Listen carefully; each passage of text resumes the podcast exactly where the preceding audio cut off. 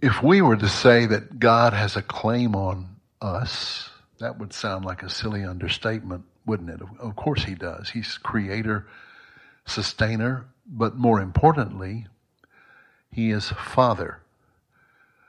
And even though the entire idea is a, a given, why is it that so often, at least among some Christians, the idea gets communicated that God may not be all that interested in you or in your well-being?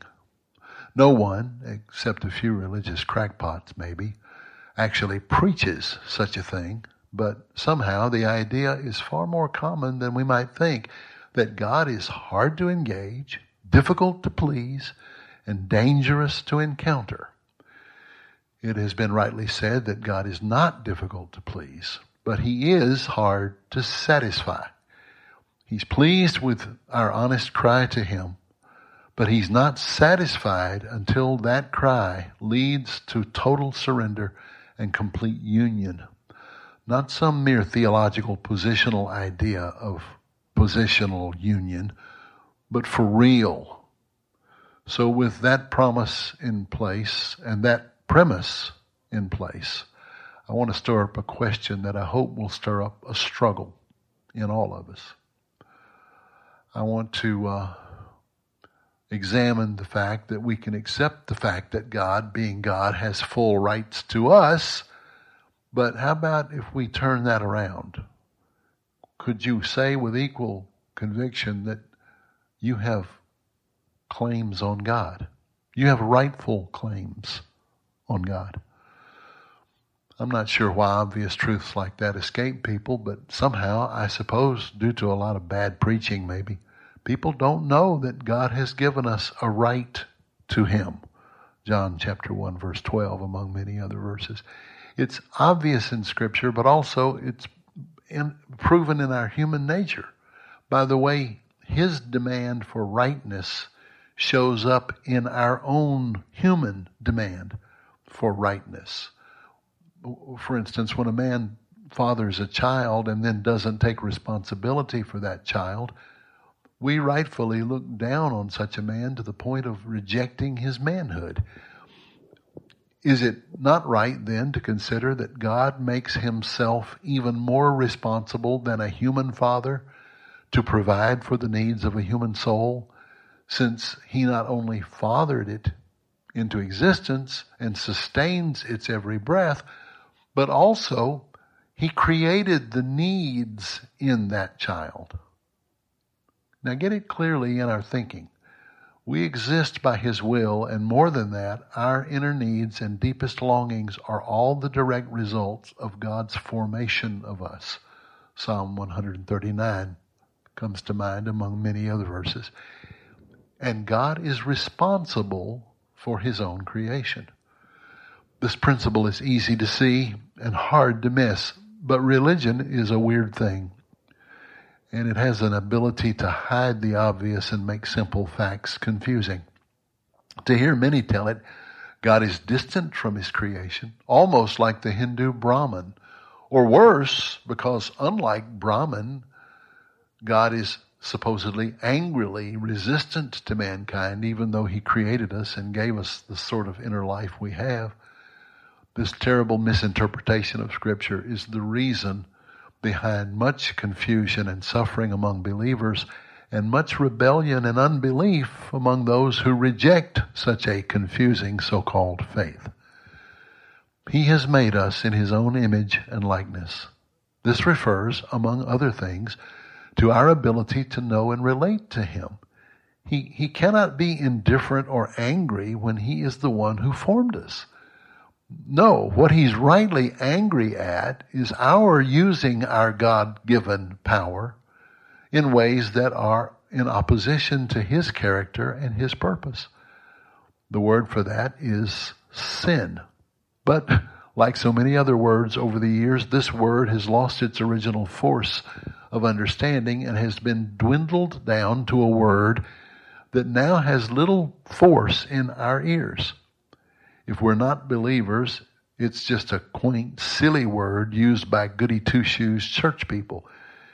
If we are church people, hopefully not the goody two shoes kind, It's a word that brings up all sorts of ideas, often ideas that are inaccurate and incomplete. Sin, for many, really just means breaking the rules. Well, yes, sin is, I guess, breaking the rules. If you want to use a very elementary school definition, but is that all it is? And is that what the scripture meant to awaken in us when it describes sin and sin's terrible consequence, which is death? No, not at all. And we must regain a true understanding of the meaning of sin so that when we read in scripture the terrible consequences of sin, which is death, we understand the logic of that statement and we then say, yes, the wages of sin is death. Death in all of its manifestations. That makes perfect sense, we should say. As it stands now, many people, I do not say all, but too many, outwardly agree with the scriptures, but inwardly do not. For if they were honest, they would really say what they really think is, well, I truly don't see how breaking a rule should bring such terrible results. The punishment should fit the crime after all. So I did a few wrong things. Let me pay my fine and let me go. Or worse than that, some think, well, Jesus did pay my fine and I have been let go. Yes, I have sinned and will send some more, almost as if they plan to. And praise God, Jesus paid my fine and I'm covered all the way around. He knows my heart, He forgives me, and He covers me, they say. Now, of course, He knows our heart, and of course, He forgives us. But the result of this kind of misunderstanding of salvation is a weak Christian life, which corporately produces a weak Christian church which results in a weak Christian influence and an eventual disintegration of real Christianity as it becomes worldlier and the world becomes churchier. We end up with this terrible mess that we now have. True disciples of Jesus can't help but mourn as the holiness of God is openly mocked by the world, and they learn that mockery by observing a weak, immoral, confused, and powerless church system. Sin is not a mere breaking of rules. It is a form, or I should say, the form of utter insanity. Insanity is the only word for it. For sin demands of God that He remove out of our way so that we can restructure reality according to our demands, our lusts, our desire for revenge or bitterness or destructive self pleasure with no regard for the ongoing ramifications of what we are miscreating. For no sin ever exists alone.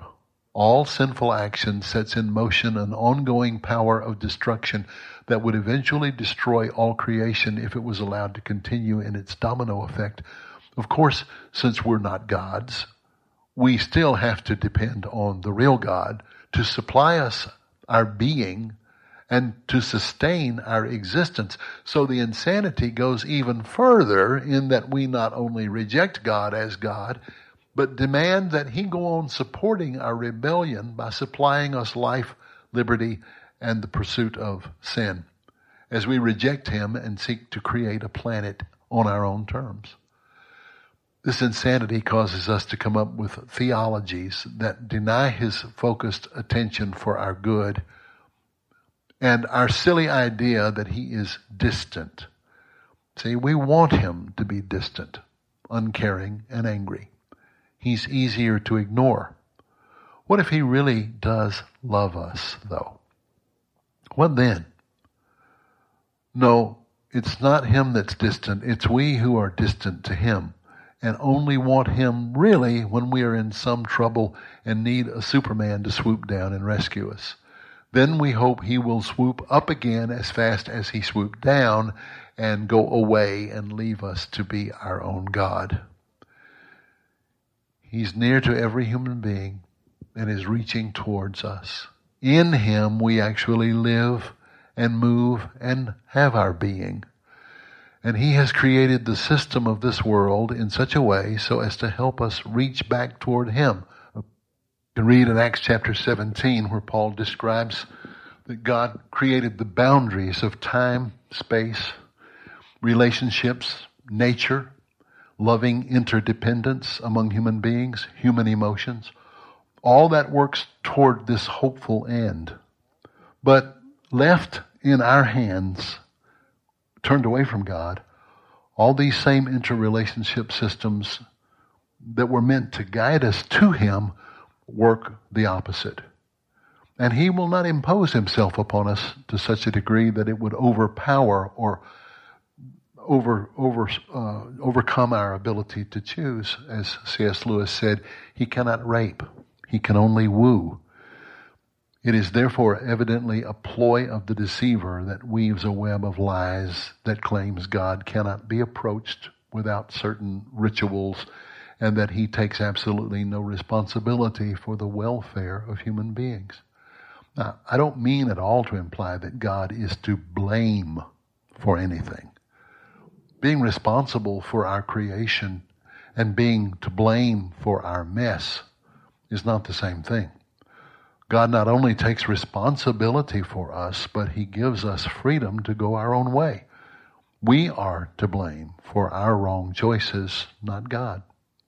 But He's not unrighteous in uh, ignoring the issues of our lives that we were not to blame for.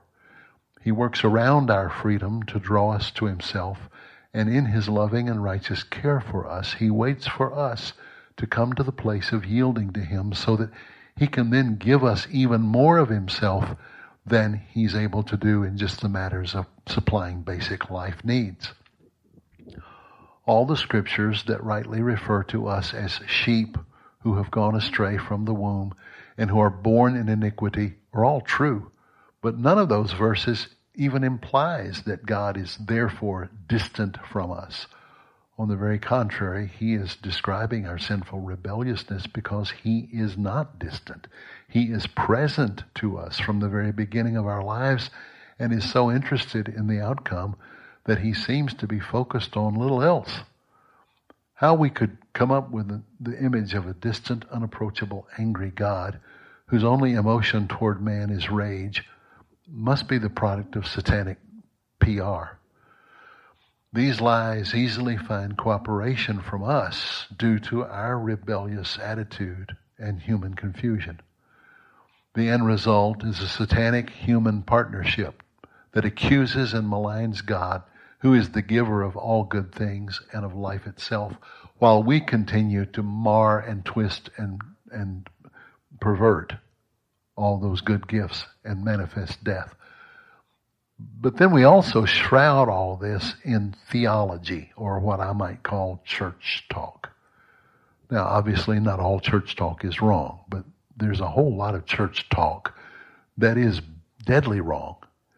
Have you ever heard anything quite like this? Maybe not these words, but this attitude.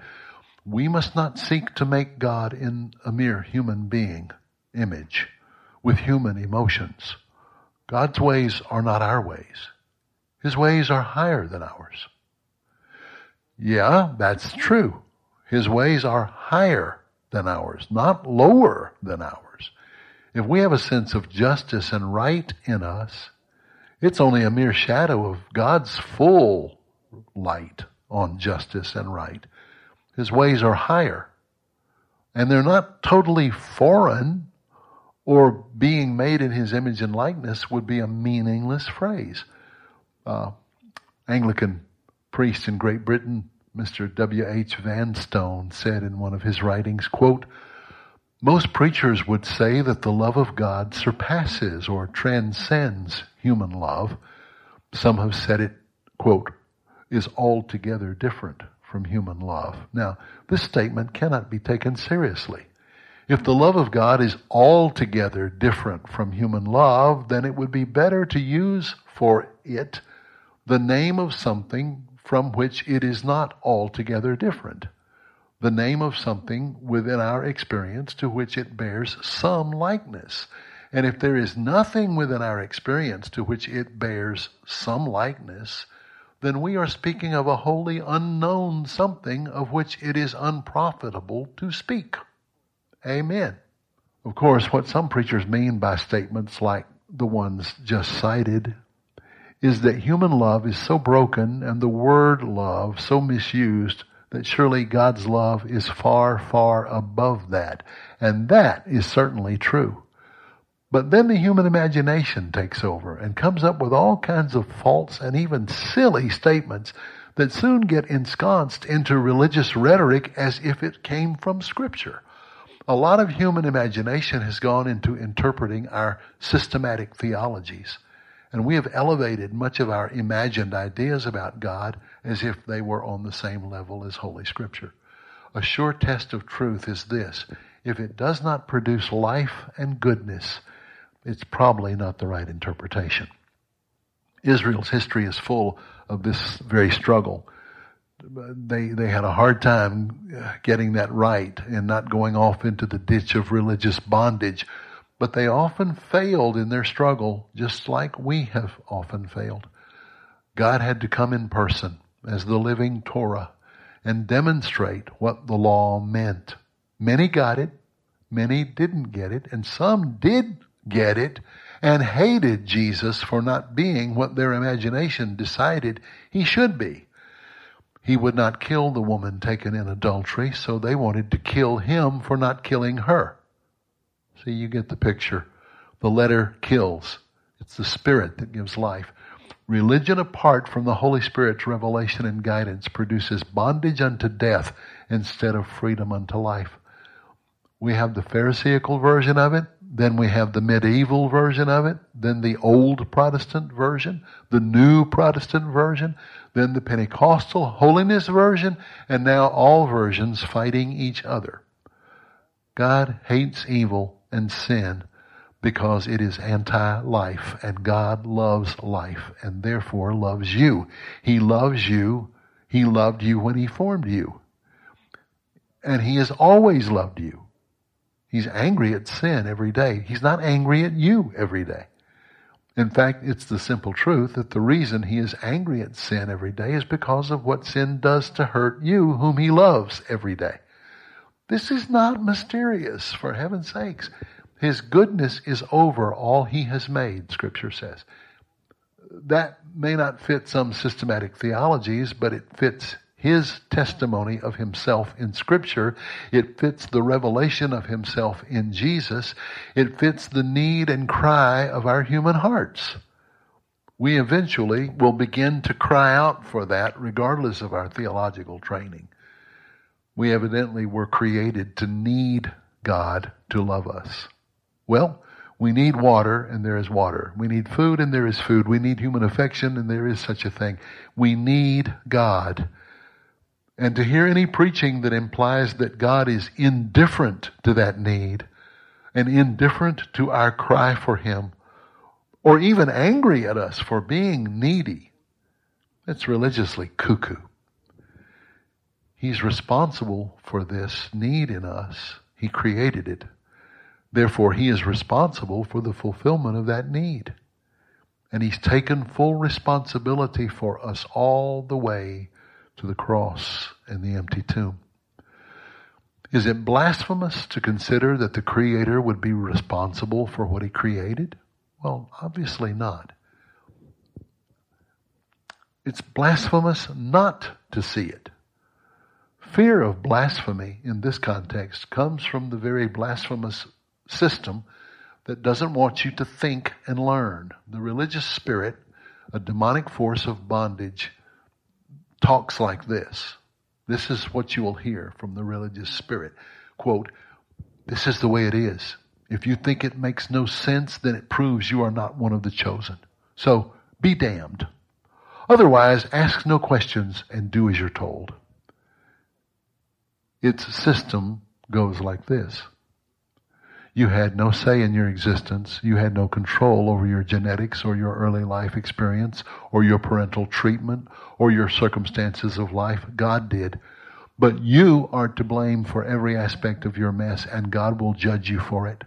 And if you dare to question the justice of that fact, your damnation will be all the more terrible for asking questions. Yes, to some, even asking questions in order to examine what might be true or not true is considered blasphemy. Of course, this is how Islam works. Uh, this is how all enslavements by dictators works. But we have our Christian versions of it too. We have uh, Baptist prisons and Catholic prisons and Pentecostal prisons and Reform prisons. Isn't it interesting that they all have this one thing in common? You dare not ask questions or break the prison rules. Because all such systems are from the same source the enemy of God and man who hates God and wants man to hate him too. Religion is often very hateful. Now, I'm not implying, of course, that all Pentecostals or all Baptists or all Reform or all whatever you might name are in this category. Certainly not. But the system obviously is. Growing up believing this kind of confusing, daunting stuff to the point that you dare not even examine its validity or question it is a perfect laboratory for producing either mind numbed religious robots or, on the other hand, religious hating atheists. The way out of either of these terrible fates is to choose to believe what God says about himself. What does he say about himself? Hebrews 11:6 Whoever comes to him must first believe that he is and that he is the rewarder of those who diligently seek him. See? He knows that the first thing you have to have in order to make any progress relating to him is obviously, number one, believe that he is there, but more to the point, believe that he wants good for you. He is a rewarder, the rewarder. Once you grasp that, even on a little level, he can then begin taking you into the relationship with him that he always intended. But you and I have spent a lot of time and energy weaving a life for ourselves that did not include him at all even parts of our so-called faith life.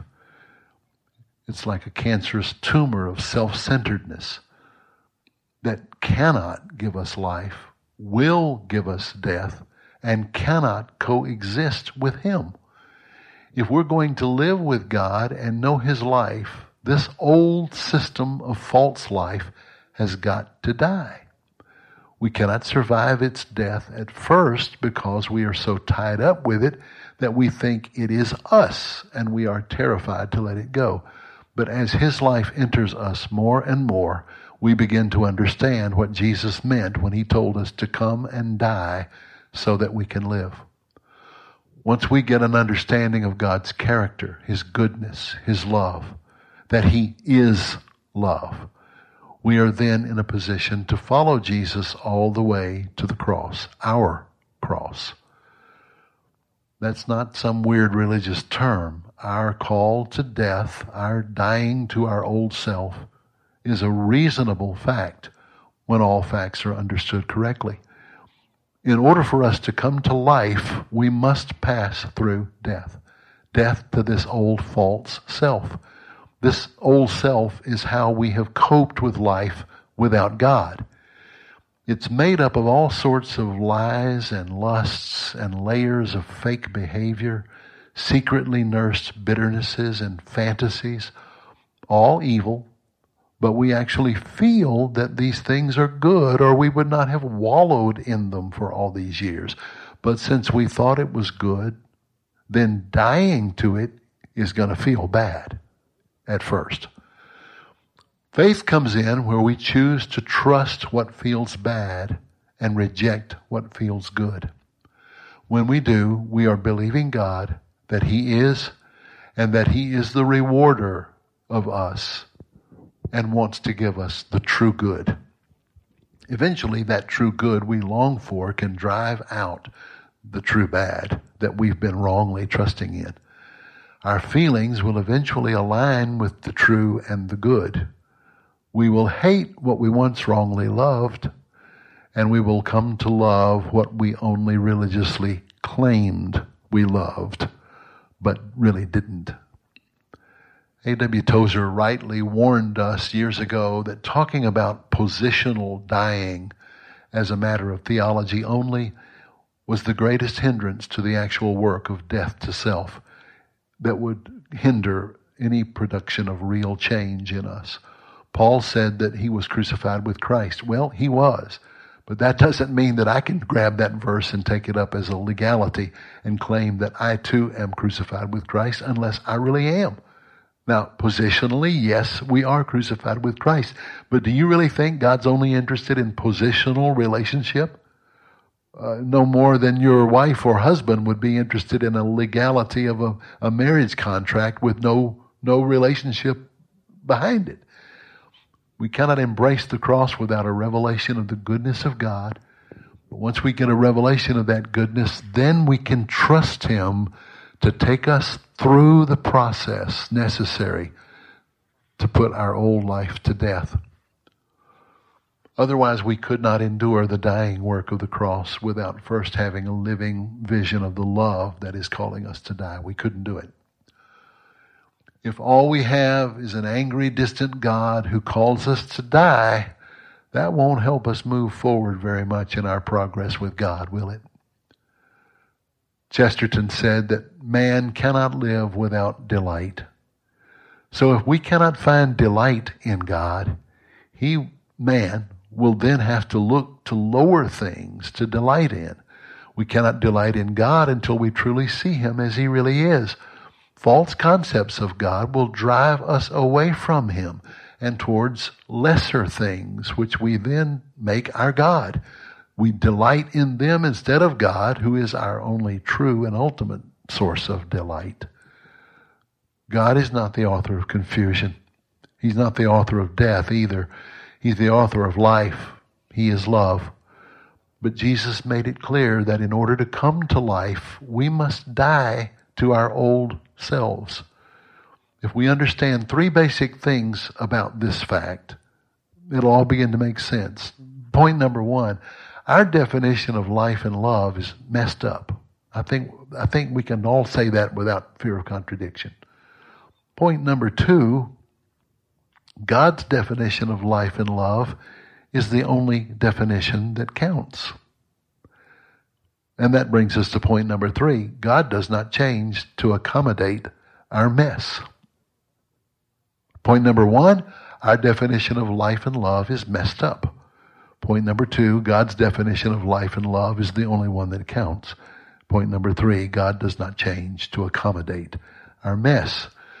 When we understand these truths, then it makes sense that Jesus, who loves us totally and perfectly, calls us to come and die.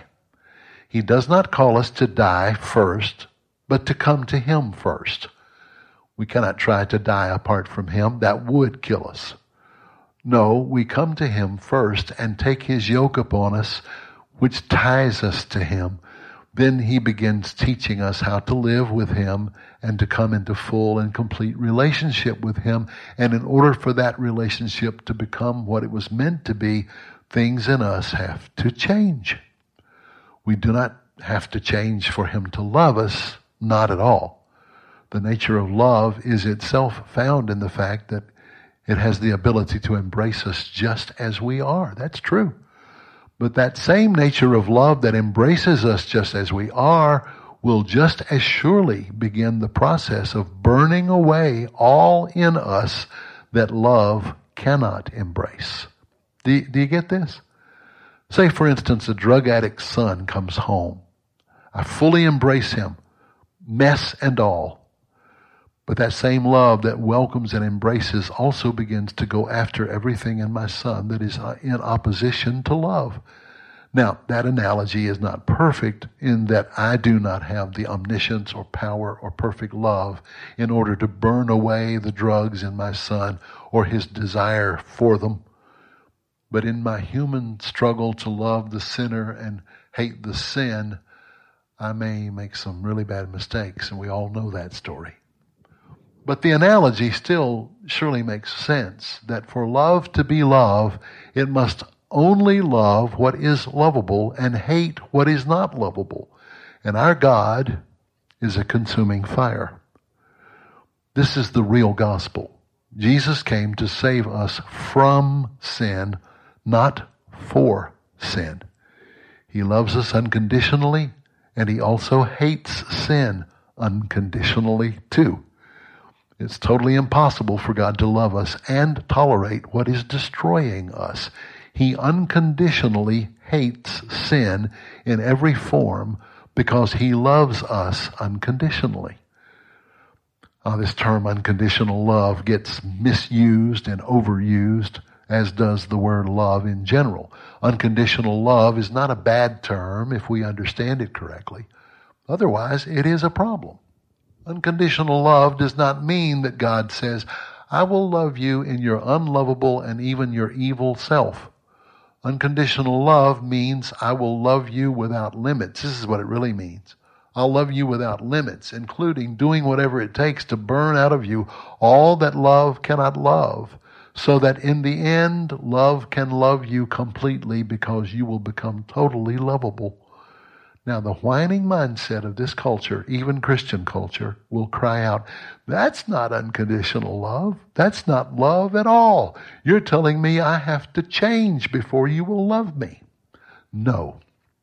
He is telling us that because He loves you, He will do whatever it takes to make you worthy of that love, even if it kills you. Then He'll raise you in your true self from the dead. I often think now more than ever that the term inner healing needs to be altered to maybe inner killing. Healing brings an end to disease, but so does death.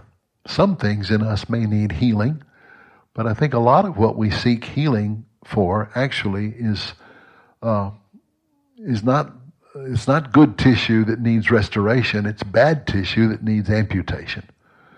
Now, obviously, we are not referring to actually killing somebody, but there is still a very real kind of death and a very tangible dying process that we all must pass through. It is a process. For some, it is an almost instant one in some aspects of their lives. But for most of us, though, it's a longer ordeal, and depending on our stubbornness or our self deception or our level of addiction to our own way of life, or our lack of understanding of the cross. It may take a lifetime and beyond. In any case, that process may be as quick or as long and drawn out and painful as it has to be in order to reach its goal. And the goal is freeing us from what is killing us so we can live fully. Jesus said in Matthew 16:25 in the amplified, Whoever tries to preserve his low life will lose his higher life. A clear teaching of what the cross means for the believer cannot be fully given to a young convert, but still it must be communicated even at conversion that what is being called for by the Lord is the life of that convert. Instead of just, just, just say a prayer and it's all done. Now, don't misunderstand me. Anyone can be born into the kingdom in a millisecond and with a very little understanding. That does not mean, however, that there's no need to teach that newborn soul about what is happening from that point forward. I and many others might have been saved a lot of confusion and failure and unnecessary suffering had the call of the cross been more clearly taught to me in my early days of faith. As Dietrich Bonhoeffer said, when Jesus calls a man, he bids him come and die. Vladimir Lenin said a similar thing to the first graduating class of the Communist Party when he said, You are all dead men. Now go and live like it.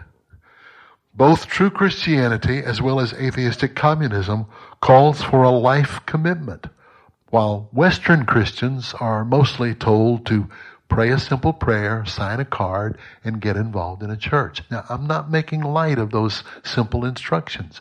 They're a real beginning for many, but only a beginning. There's more to the call to follow Jesus than the initial encounter. Yet Western Christianity has dumbed down the gospel to only that and nothing more. As a result, we are bankrupt morally, relationally, sexually. We're sadly ineffective in being salt and light in the earth. And God is not unfaithful. He's amazingly patient and humble. And I mean that uh, by referring to the fact that He's willing to help us come fully to Him and He's able to take even inept beginnings and still use them to lead us further up and further in. He's certainly merciful, and He certainly did that with me and with many others. But I did suffer a lot of what I believe now was unnecessary time of sheer agony from lack of understanding. Paul speaks in Colossians chapter 2 about the full comfort that comes from the full assurance that comes from understanding. He's not just referring to basic conversion, salvation information. He's talking about the ways of God in our lives, the comfort that comes by understanding the work of the cross in us. Now, I don't mean to paint an unnecessarily graphic picture, but if, if you ever had to kill an animal using an inept weapon, you'll understand what I'm trying to say. If a snake comes into our yard, Mary sees it and it's a dead snake. My grandchildren have vivid memories of watching Nana go to get her shovel and march out to do battle with the dragon. I've often been grateful for both the accuracy of her aim and the strength of her arm and the determination of her will and the sharpness of her shovel. Otherwise, it would be a horrible thing to see the hacking and the writhing and the length of the ordeal. In case you don't see the analogy, execution is not only the place of pain, it is the place of the cessation of pain. The pain only goes on as long as it takes for the execution to be effectively carried out. And if we writhe and scream and prolong the agony because we're using an inept weapon, one that denies the call of the cross, that demands its own rights, and that thinks the entire gospel is about making us happy without dealing with the things in our lives and character which are absolutely in total opposition to that which could actually truly make us happy, then we have a lot of unnecessary suffering. Even God cannot change this. The only way then to come to life is through this death. And the sharper the tool, that is, the clearer we understand the cross, then the faster and cleaner the execution. A.W. Tozer said all this better than me when he said, There is within the human heart a tough, fibrous root of fallen life whose nature is to possess, always to possess. It covets things with a deep and fierce passion. The roots of our hearts have grown down deep into these things, including relationships, by the way. We dare not pull up one rootlet lest we die. These things have become necessary to us, we think. A development never in God's original intention for us.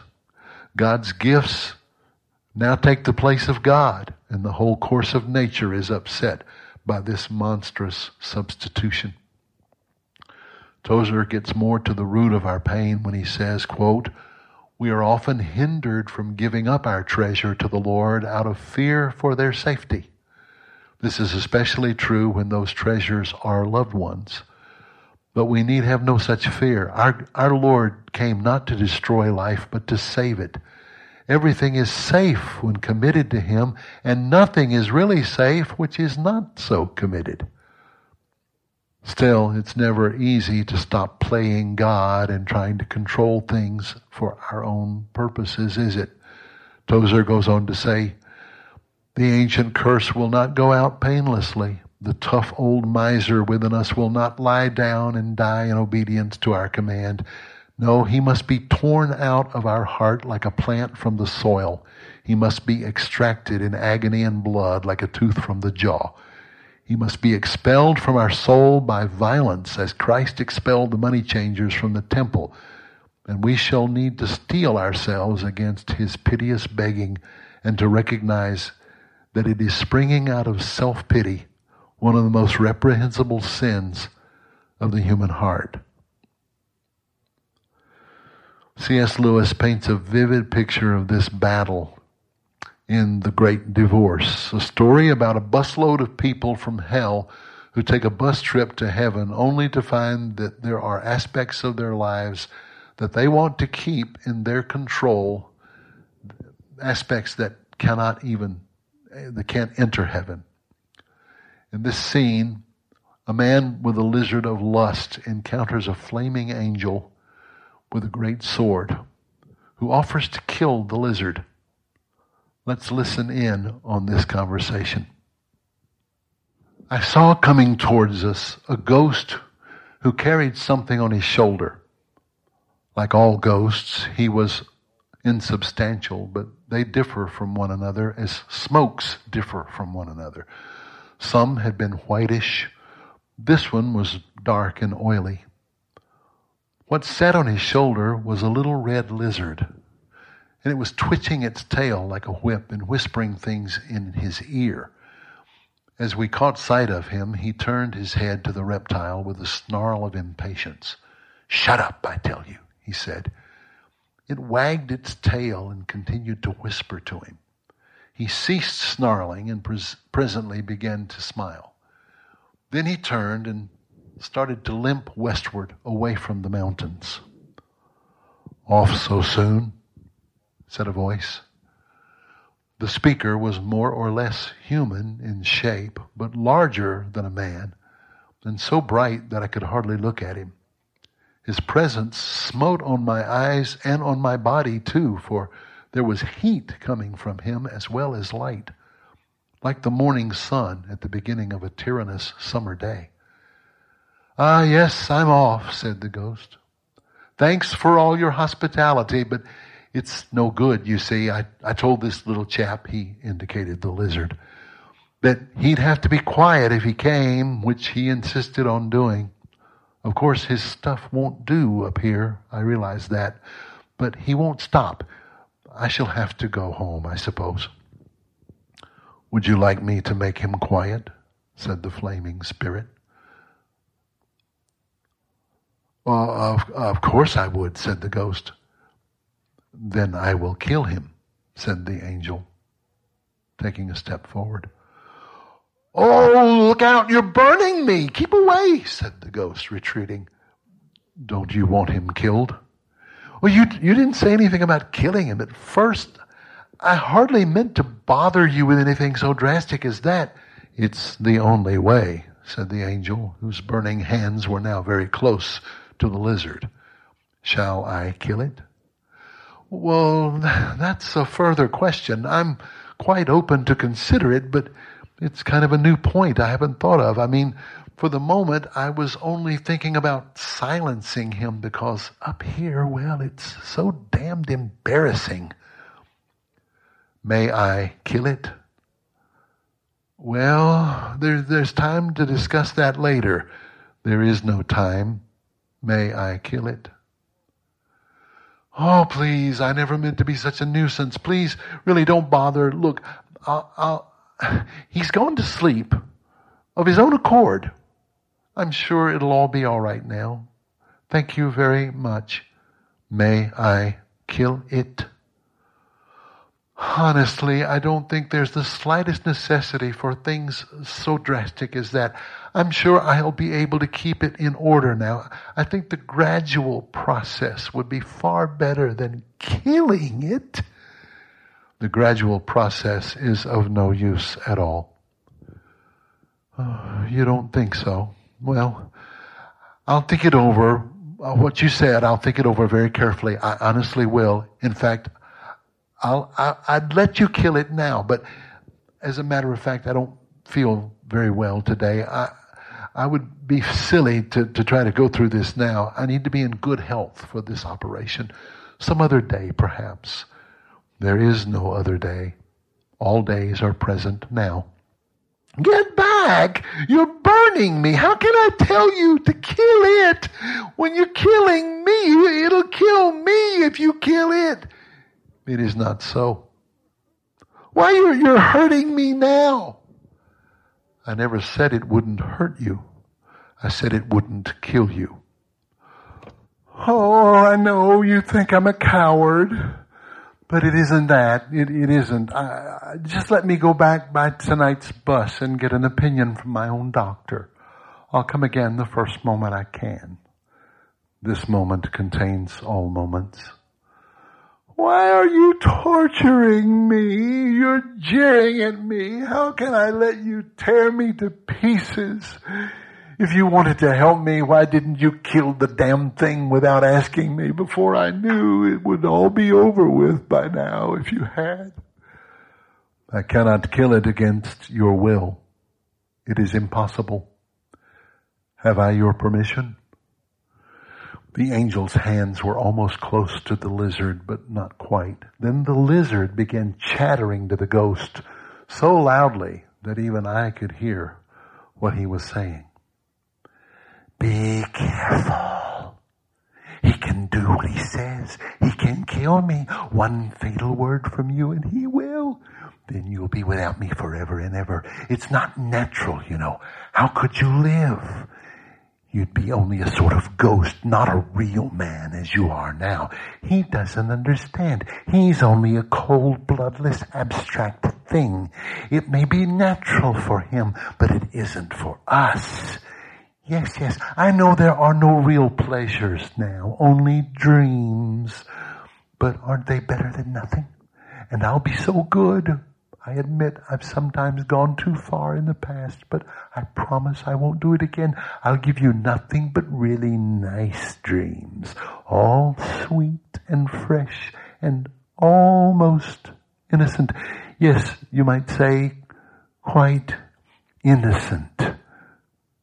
Have I your permission? said the angel to the ghost. I know it will kill me. It won't. But supposing it did?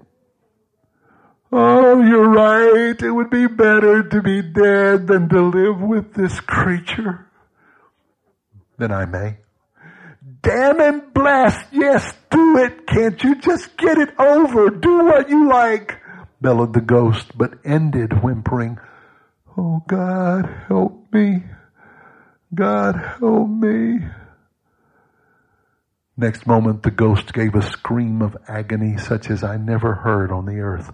The burning one closed his crimson grip on the reptile, twisting it while it bit and writhed, and then flung it broken backed onto the turf.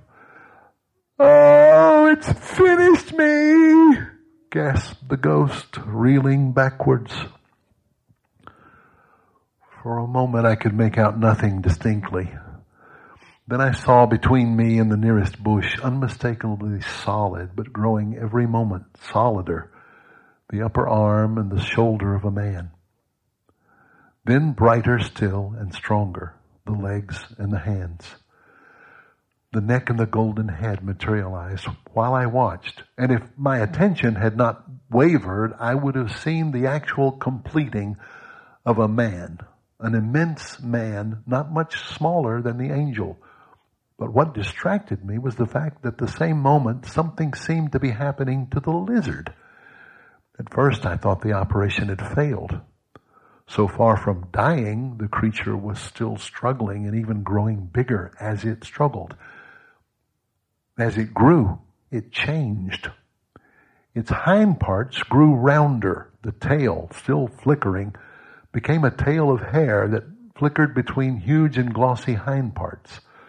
Suddenly, I started back, rubbing my eyes. What stood before me was the greatest stallion I had ever seen. Silver white, but with a mane and tail of gold. It was smooth and rippled with swells of flesh and muscle, whinnying and stamping with its hoofs. At each stamp, the land shook and the trees shivered.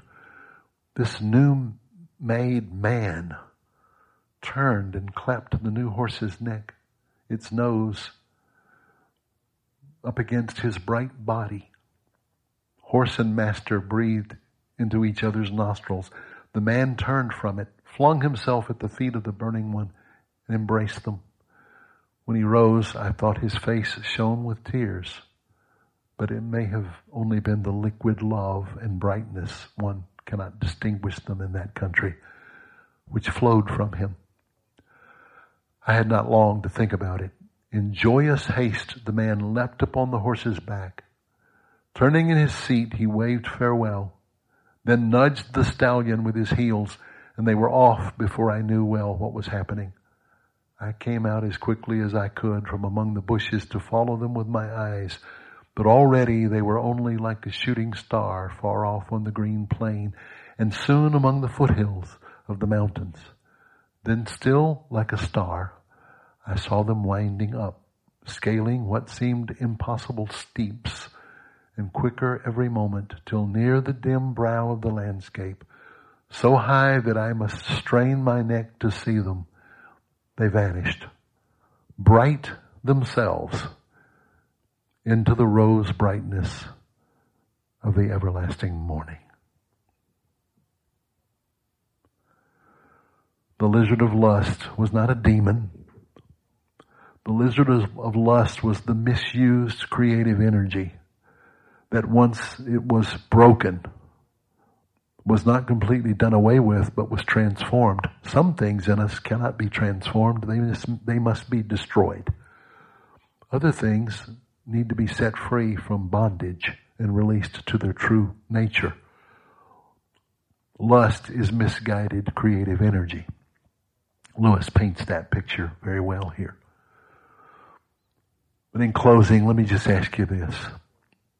What is it in your life that's killing all the joy, that's depriving you of peace, even while it keeps offering the same empty promises of pleasure or satisfaction or justice or whatever it is.